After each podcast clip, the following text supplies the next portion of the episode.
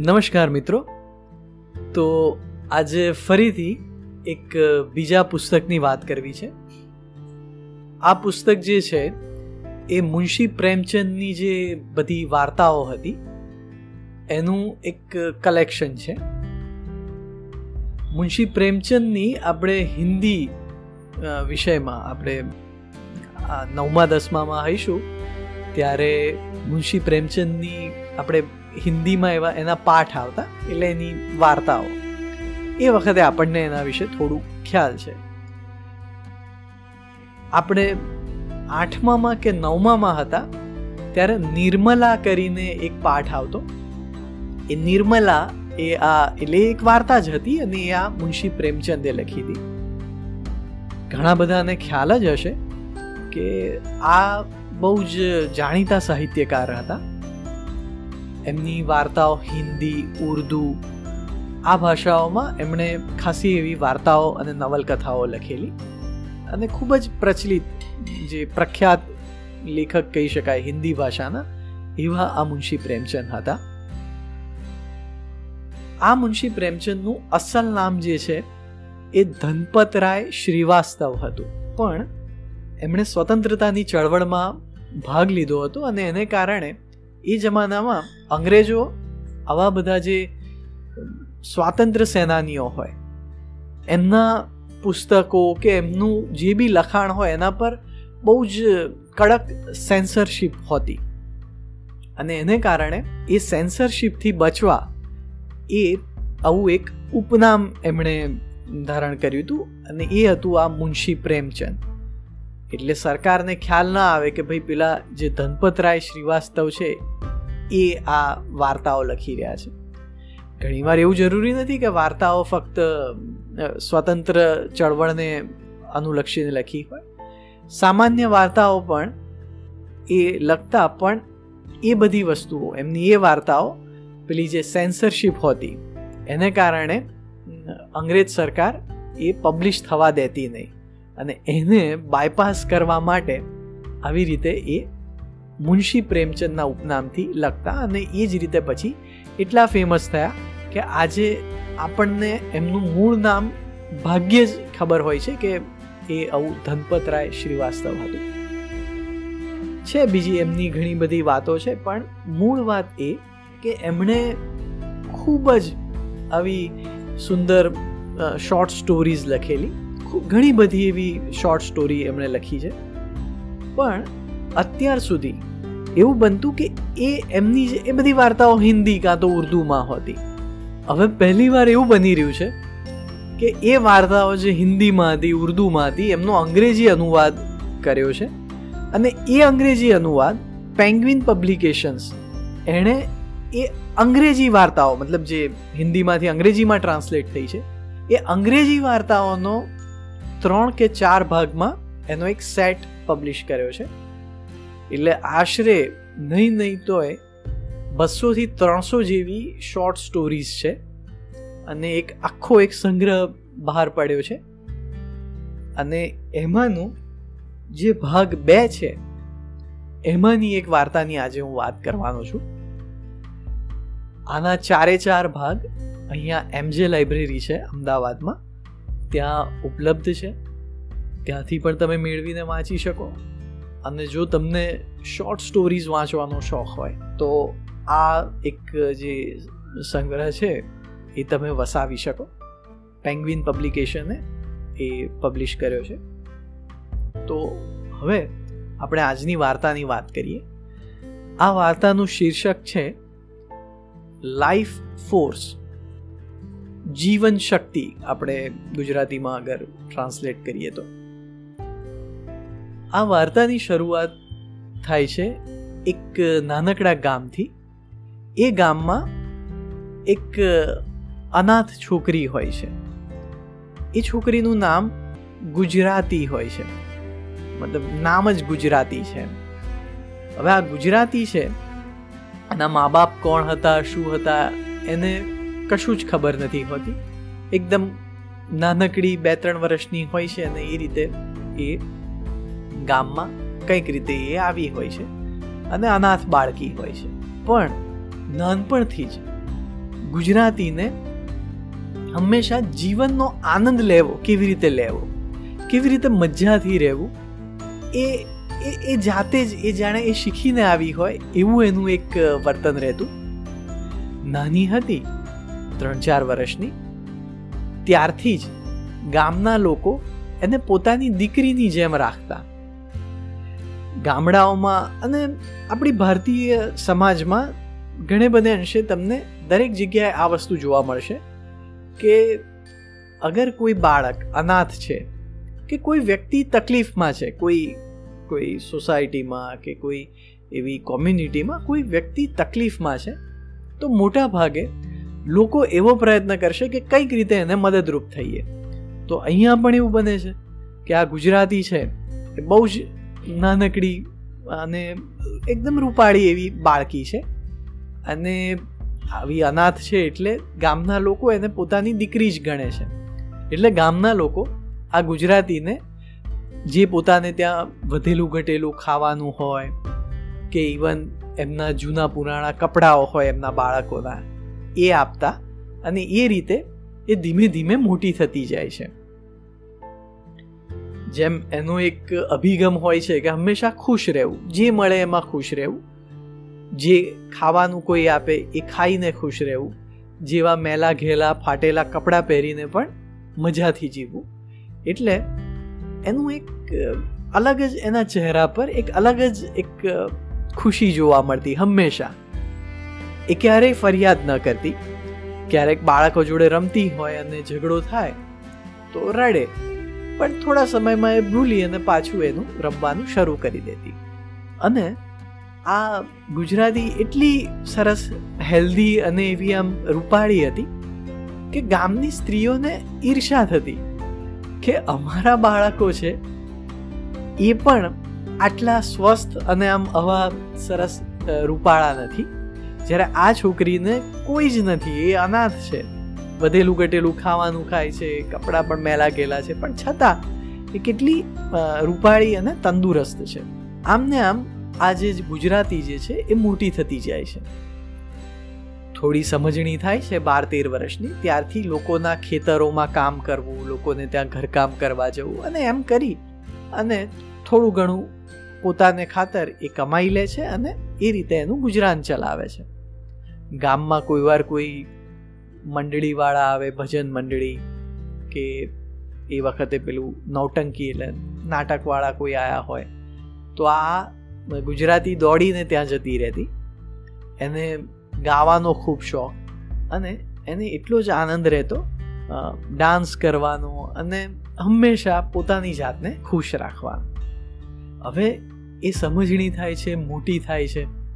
સત્તર અઢાર વર્ષની થાય છે એટલે ગામના લોકો કે જે આને પોતાની દીકરી તરીકે જ ગણે છે, એ નક્કી કરે છે કે હવે આ છોકરીને પરણાવી દેવી જોઈએ. એટલે આને માટે એક યોગ્ય મૂર્તિયાની શોધ શરૂ થાય છે અને થોડા જ સમયમાં એક એવો મૂર્તિઓ એને મળી જાય છે અને એને ધામધૂમથી પરણાવી અને વિદાય કરવામાં આવે છે. હવે આ જે ગુજરાતી છે એની મુસીબતો અહીંયા પૂરી નથી થતી. એ જ્યારે સાસરે જાય છે, તો એનો જે પતિ હોય છે, એનું નામ છે રામરતન. આ રામરતન એ ભીષ્તીનું કામ કરતો હોય છે. ભીષ્તી એટલે જે એક પાણીનો મોટો થેલો હોય, એ વોટર કેરિયર આપણે જેને કહીએ, એ જમાનામાં એવું હતું કે આ રેલવે સ્ટેશન હોય અત્યારે જેમ આપણને છૂટા પાણીના પાઉચ મળે છે કે બોટલો જે રીતે મળે છે, એ વખતે એવી વ્યવસ્થાઓ નહોતી. એટલે આવા જે વોટર કેરિયર આપણે જે કહીએ ભીસતી કહીએ એને, એ લોકો આવું પાણી વેચતા અને પેસેન્જર હોય ટ્રેનના એ બધા એને એ રીતે પૈસા આપે. અને એ રીતે પેલો જે રામરતન હોય છે, એ આવી રીતે પોતાનું ગુજરાન ચલાવતો હોય છે. બહારથી એ એકદમ ખુશ મિજાજ અને બહુ જ આમ વિવેકી વ્યક્તિ દેખાતો હોય છે. પણ અસલમાં એ બહુ ગુસ્સાવાળો હોય છે. એ જ્યારે બી ઘરમાં જતો, મતલબ એની વાઈફને એ ખૂબ મારતો, એના પર ખૂબ ગુસ્સો કરતો, એટલે કે આ ગુજરાતી પર. ગુજરાતી જે છે, એ સ્ટેશન પાસે એક આવી જે ઘંટી હોય, ત્યાં અનાજ દળવાનું કામ કરતી અને એ રીતે એ પણ પોતાનું રોજીરોટી મેળવી લેતી. રામરતનને પાસે કોઈ કારણ નહોતું કે એના પર કેમ ગુસ્સે થાય. પણ એનો સ્વભાવ જ એવો હતો. થોડો શંકાશીલ હતો. અને એ નહોતો ઈચ્છતો કે આ જે ગુજરાતી છે, એ બીજા લોકો જોડે વાત કરે કે સ્વતંત્ર રીતે જીવે. અને આ તરફ ગુજરાતી જે છે, એ પણ આ રામરતન જે છે, આટલો ગુસ્સાવાળો અને આવું મારઝૂડ કરે, છતાં એ એનું સંસાર નિભાવી લેતી. કારણ કે આખરે તો એનો એક જે અભિગમ હતો, એ એકદમ પોઝિટિવ અને મુક્ત વિચારધારાવાળો હતો. એટલે ગુજરાતી એ રીતે ખુશ રહેતી. પછી બને છે એવું કે પાંચેક વર્ષ પછી અમને ત્યાં એક બાળકનો જન્મ થાય છે. હવે જે બાળક છે, એ એ પણ એની માતા આટલી સરસ રૂપાળી અને દેખાવડી હોય છે, એટલે બાળક પણ બહુ જ સરસ રૂપાળું ને એવી રીતે હોય છે. પણ તકલીફ એ હોય છે કે જ્યારે જન્મના થોડા વર્ષ પછી એને સ્મોલ પોક્સ એટલે શીતળા થાય છે એ બાળકને. અને એ બાળક શીતળાથી તો બચી જાય છે.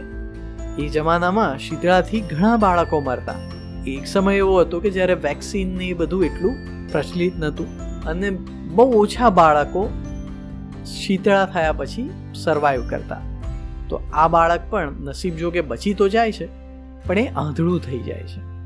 એની આંખો જતી રહે છે.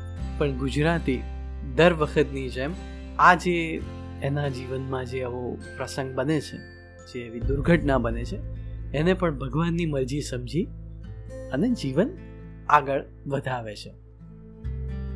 દરમિયાન એવું બને છે કે એનો જે હસબન્ડ હોય છે રામ રતન એ આવી રીતે જ્યારે રોજની જેમ સ્ટેશન પર પેલા મુસાફરોને પાણી પીવડાવતો હોય છે, તો એક દિવસ એવું બને છે કે એક મુસાફર ગાડીમાંથી પેલું પાણી માટે પૈસા પેલાને બહાર આપતો હોય છે ડબ્બામાંથી.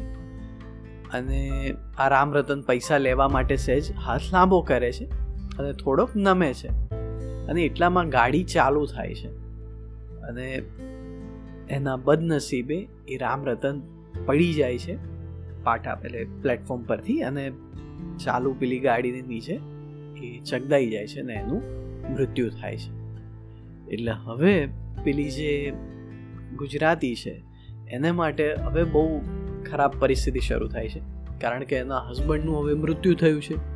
એનું બાળક જે છે, એનું નામ હોય છે સત્યદેવ. એ જે સત્યદેવ છે, ખૂબ નાનો છે, પણ એ આંધળો છે. એટલે એ સત્યદેવની સારામાં સારી પરવરિશ થાય એવી એની જવાબદારી આ ગુજરાતીના માથે આવી પડે છે. પણ ફરી એકવાર, આ ગુજરાતી છે એ હિંમત નથી હારતી. આ વખતે એ એકલે હાથે ખૂબ જ ઉત્સાહથી ઝઝૂમે છે. રોજ એ રાત્રે ચારથી પાંચ કિલો જેટલું અનાજ દળે બીજે દિવસે સવારે એ વેચે. આખો દિવસ કોકના ખેતરમાં મજૂરી કરે, કોકને ત્યાં ઘરકામ કરે અને લોકોના કપડાં સીવે. આવું કરીને એ પૈસા બચાવતી જાય છે, પૈસા ભેગા કરતી જાય છે. અને આમ કરતાં કરતાં ચાર પાંચ વર્ષની અંદર એની જોડે એટલા પૈસા ભેગા થાય છે કે એ એક સરસ મજાનું એક ઘર બનાવે છે ગામમાં. અને આ વખતે જે ગામના લોકો છે, એ એને બીજી નાની મોટી મદદ કરે છે. એનું જે ઘર બનાવવાનું હોય છે, તો એને માટે એને જે કોક એને પેલું લાકડા આપે, કોક ઈંટો અને બીજી બધી જરૂરિયાતની સામગ્રી એવી રીતે બધા કંઈક ને કંઈક મદદ કરી અને ભેગી કરીને એને આપે છે. અને બહુ જ સરસ એક ઘર આ તૈયાર થાય છે. એને સરસ આંગણું હોય છે, ખુલ્લી જગ્યાઓ મોટા મોટા એના રૂમ અને કોઈ બી આ ઘરને જ્યારે જુએ ત્યારે એકદમ આશ્ચર્યચકિત થઈ જાય છે કે આ એકલી લેડી કેવી રીતે એના હસબન્ડના મૃત્યુ થયા પછી અને આવું આંધળું બાળક છે, છતાં આ બધી તકલીફોનો સામનો કરતી કરતી છેલ્લે આ એક આવું સરસ ઘર બનાવી શકે છે. બધાને એક આશ્ચર્ય થાય છે. દરમિયાન જે પેલો સત્યદેવ છે, એનો જે છોકરો, જે આંધળો છે, એ સાત આઠ વર્ષનો થાય છે. હવે ભગવાને એની આંખો તો છીનવી લીધી હોય છે, પણ એનો કંઠ સરસ હોય છે. એને આ ગુજરાતી થોડાક શ્લોકો, થોડાક ભજનો શીખવાડે છે. અને એ બાળક બહુ સરસ ભજનોને એવી રીતે ગાતું હોય છે. પછી આને વિચાર આવે છે ગુજરાતીને કે આ બાળક મોટું થશે, તો એને એ પોતાના પગ પર ઊભો રહી શકે, પોતે પોતાનું ગુજરાન ચલાવી શકે. એને માટે એને કંઈક એવી કોઈક વસ્તુ શીખવી જોઈશે. એટલે એ એવું કરે છે કે ગામના જે શાસ્ત્રીજી, એટલે જે આવું પૂજા પાઠ અને બીજી બધી વિધિઓ કરાવતા હોય, એવા જે પંડિતજી હોય છે, એને ત્યાં આ જે બાળક છે, સત્યદેવ, એને ભણવા મૂકે છે. હજુ સત્યદેવ તો આઠ નવ વર્ષનો જ હોય છે. પણ આ શાસ્ત્રીજીને ત્યાં પાંચ છ મહિનામાં જ એ સરસ સંસ્કૃતના શ્લોકો બોલતો થઈ જાય છે. ભગવદ્ ગીતાના પણ ઘણા અધ્યાય અને એની જે શ્લોકોની એને બહુ સરસ સમજ પડી, પડવા માંડે છે. એટલે જ્યારે પણ ગામમાં કોઈ એવી કથા કે એવો કશો ધાર્મિક પ્રસંગ થતો, ત્યારે લોકો આ શાસ્ત્રીજીને તો બોલાવતા પણ સાથે સાથે પેલો જે સત્યદેવ છે, એ પણ શાસ્ત્રીજી જોડે જતો અને ત્યાં એ પોતાની જે આ મીઠી બોલીમાં જે સંસ્કૃતના શ્લોકો બોલે, ગીતાજીનો પાઠ કરે, આ બધાથી જે સાંભળવાવાળા હોય એ બધાને આમ ચકિત કરી દેતો. એટલે બધાને થાય છે કે હવે આખરે આ જે ગુજરાતી છે એના જીવનમાં થોડીક શાંતિ આવી. એની જોડે ઘણા બધા અન્યાયો થયા. એ અનાથ હતી એનો પતિ એને મારતો. પતિના મૃત્યુ પછી એક બાળક કે જે આંધળું છે, એની જવાબદારી આવી પડી. આ બધી તકલીફોનો સામનો કરતા કરતા આખરે એની પાસે એક સરસ ઘર થઈ ગયું અને એનું બાળક પણ સરસ પેલા શાસ્ત્રીજી જોડે શ્લોકો શીખી અને ભવિષ્યમાં એક એ પણ સારો એક પંડિત બનશે એવું બધા માનવા લાગ્યા. પણ કુદરતને આ મંજૂર નહોતું. બને છે એવું કે આ જે સત્યદેવ હોય છે, હજુ નાનો જ છે. શાસ્ત્રીજીને ત્યાં એકવાર ગયો હોય છે, ત્યાં એક બીજા ગામમાંથી એક સાધુ આવે છે. એ સાધુની ખ્યાતિ પણ ચારે તરફ ફેલાયેલી હોય છે. દૂર દૂરથી લોકો એ સાધુના દર્શન માટે આવતા હોય છે. હવે આ સાધુ રોકાયા હોય છે પેલા શાસ્ત્રીજીને ત્યાં અને એ વખતે જ્યારે આ સત્યદેવ શાસ્ત્રીજીને ત્યાં આવે છે, ત્યારે આ સાધુની નજર એ બાળક પર પડે છે. સાધુને એવું થાય છે કે આ બાળક ખૂબ જ સરસ સંસ્કૃતના શ્લોકો બોલે છે અને બહુ જ વિદ્વાન બની શકે એવી એનામાં સંભાવનાઓ છે. એટલે સાધુને તો એ બાળક ખૂબ ગમી જાય છે. બને છે એવું કે એક દિવસ રાત્રે એ જે સાધુ હોય છે એ આ સત્યદેવને એના ઘરના આંગણામાંથી ઉપાડીને ભાગી જાય છે. હવે ગામમાં તો હાહાકાર મચી જાય છે અને પેલી જે ગુજરાતી છે એને માટે તો જાણે માથે અપ તૂટી પડ્યું હોય એવું થાય છે કે પોતાનું એકનું એક વહાલું બાળક કે જેને માટે જીવી રહી છે, જેને માટે આટલી બધી મહેનત કરે છે, એ બાળકને ઉપાડીને પેલા સાધુ જતા રહ્યા છે. એટલે શરૂઆતમાં તો આ લોકો આજુબાજુના ગામમાં જ્યાંથી પેલા સાધુ આવ્યા હોય છે ત્યાં તપાસ કરે છે. ત્યાં કોઈ એમને જાણકારી નથી મળતી. અને ખૂબ શોધાશોધ થાય છે, પોલીસમાં જાણ કરવામાં આવે છે. પણ પેલા સાધુ કે પેલા સત્યદેવનો કોઈ જ પતો લાગતો નથી. પછી આ ગુજરાતીને થાય છે કે કદાચ આ સાધુ મહારાજ પેલા સત્યદેવને લઈને આ વારાણસી કે કાશી બાજુ ગયા હશે. એટલે એ બાજુ કદાચ એમના કોઈ સમાચાર મળે એ આશાએ આ ગુજરાતી યાત્રા કરવા નીકળી પડે છે. જુદા જુદા ધર્મસ્થાનો, કાશી, મથુરા, વારાણસી એ બધાની મુલાકાત લેતી લેતી એક વર્ષ જેવો સમય પસાર એવા ધાર્મિક સ્થળોએ કરી અને પછી એ ગુજરાતી પાછી પોતાના ગામ આવે છે. આ દરમિયાન ક્યાંય સાધુ મહારાજ કે પેલા સત્યદેવનો કોઈ જ એને પતો લાગતો નથી. પણ જ્યારે પાછી આવે છે ત્યારે એનામાં એક અલગ જ બદલાવ આવ્યો હોય છે. અત્યાર સુધી એ પોતાના બાળકને શોધતી હતી અને ખૂબ જ દુઃખી હતી. આ યાત્રા કરીને પાછી આવે છે ત્યારે એને સમજાય છે કે હવે કદાચ એનું બાળક તો પાછું ન આવે, પણ જે ગામના લોકો જોડે રહી રહી છે, એ ગામના બાળકો અને બીજા એવા લોકો કે જેને સેવાની જરૂર છે, તો એવા લોકો માટે એ કંઈક કરશે.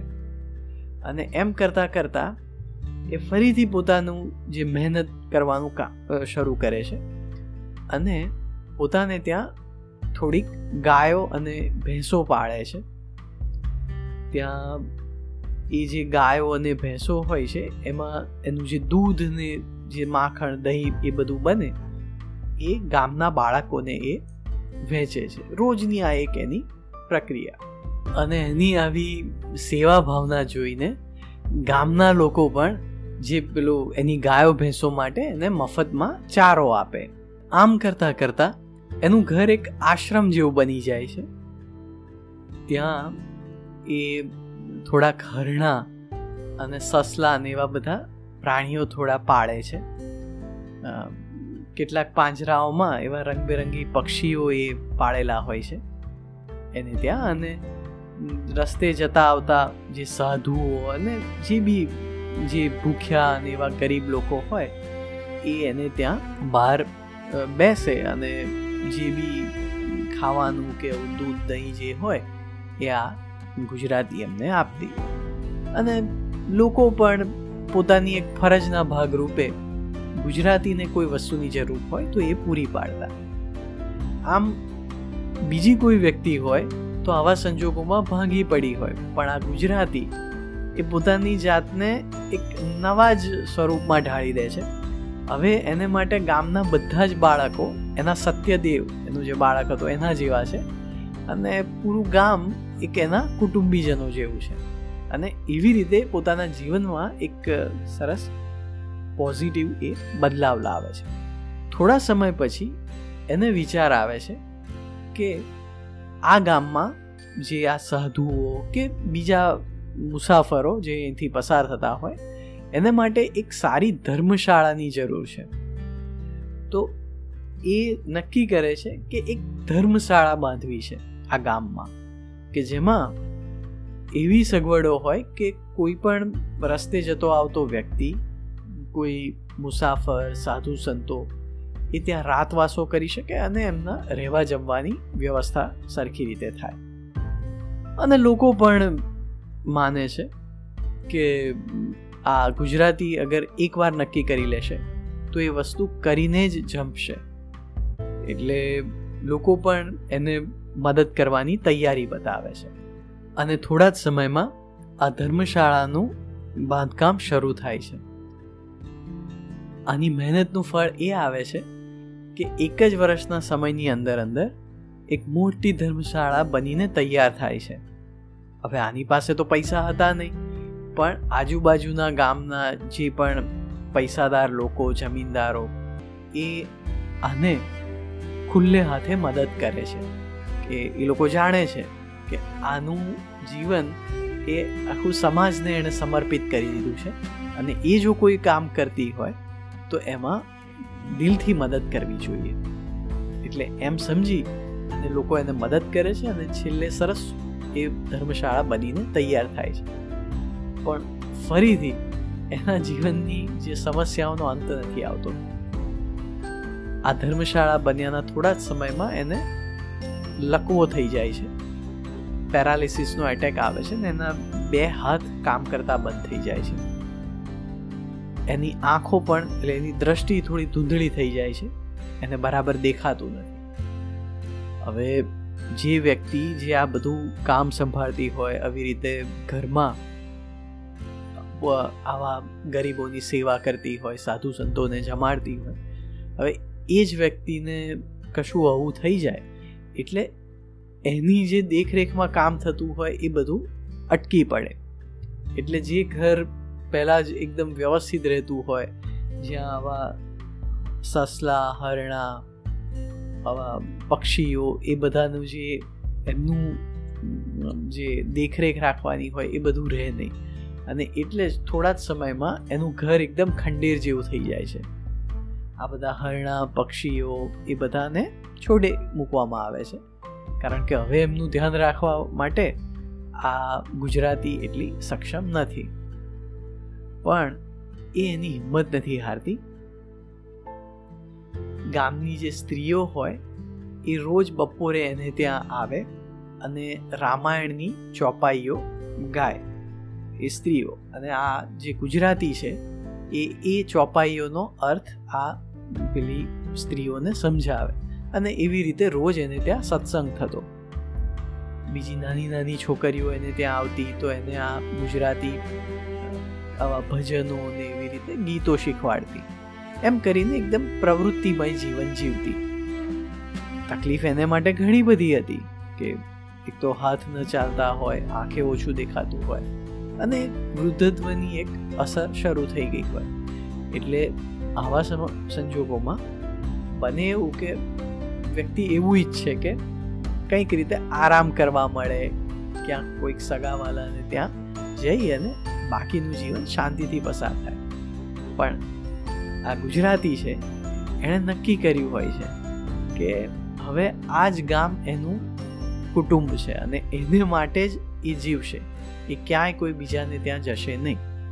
અને હવે આ ઉંમરે એ ગામના લોકોની સેવા એવી રીતે કરે છે કે ગામમાં કોઈ બીમાર પડ્યું હોય, નાના બાળકોને કંઈક બીમારી થઈ હોય, તો એ બાળકના માતા પિતા એ બાળકને લઈને આ ગુજરાતી પાસે આવતા.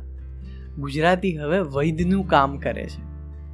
વૈદ આ જે એ જ્યારે સાધુ સંતો જોડે બનતું એવું કે વર્ષો પહેલાં એના જ ઘરે બધા સાધુ સંતો રોકાવા આવતા.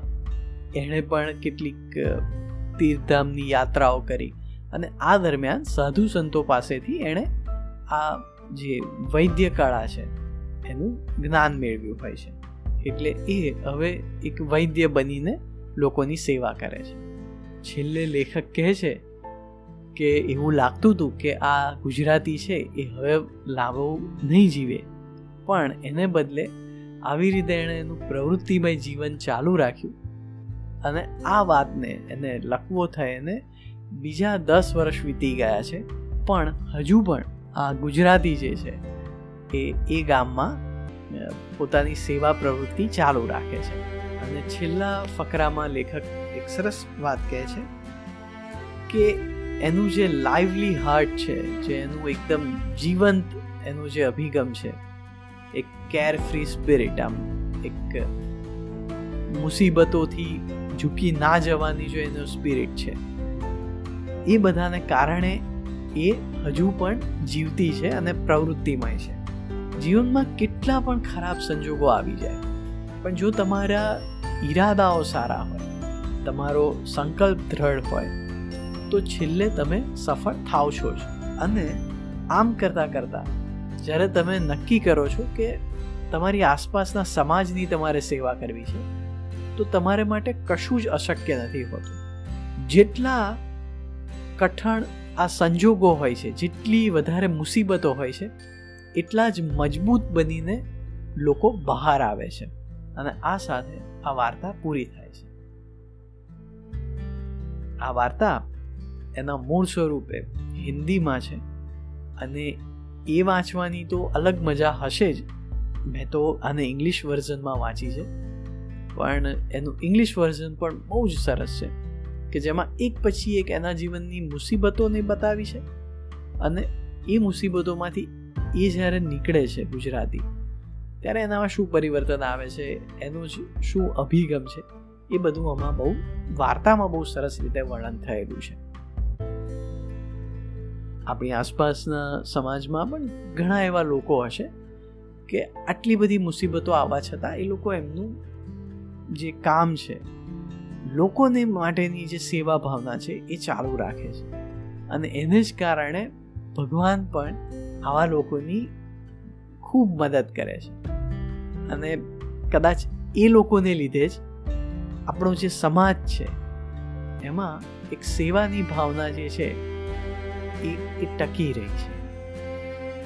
તો મિત્રો, હવે રજા લઉં છું. અને ફરી કોઈ નવી રસપ્રદ વાર્તા સાથે હું હાજર થઈશ. આવજો.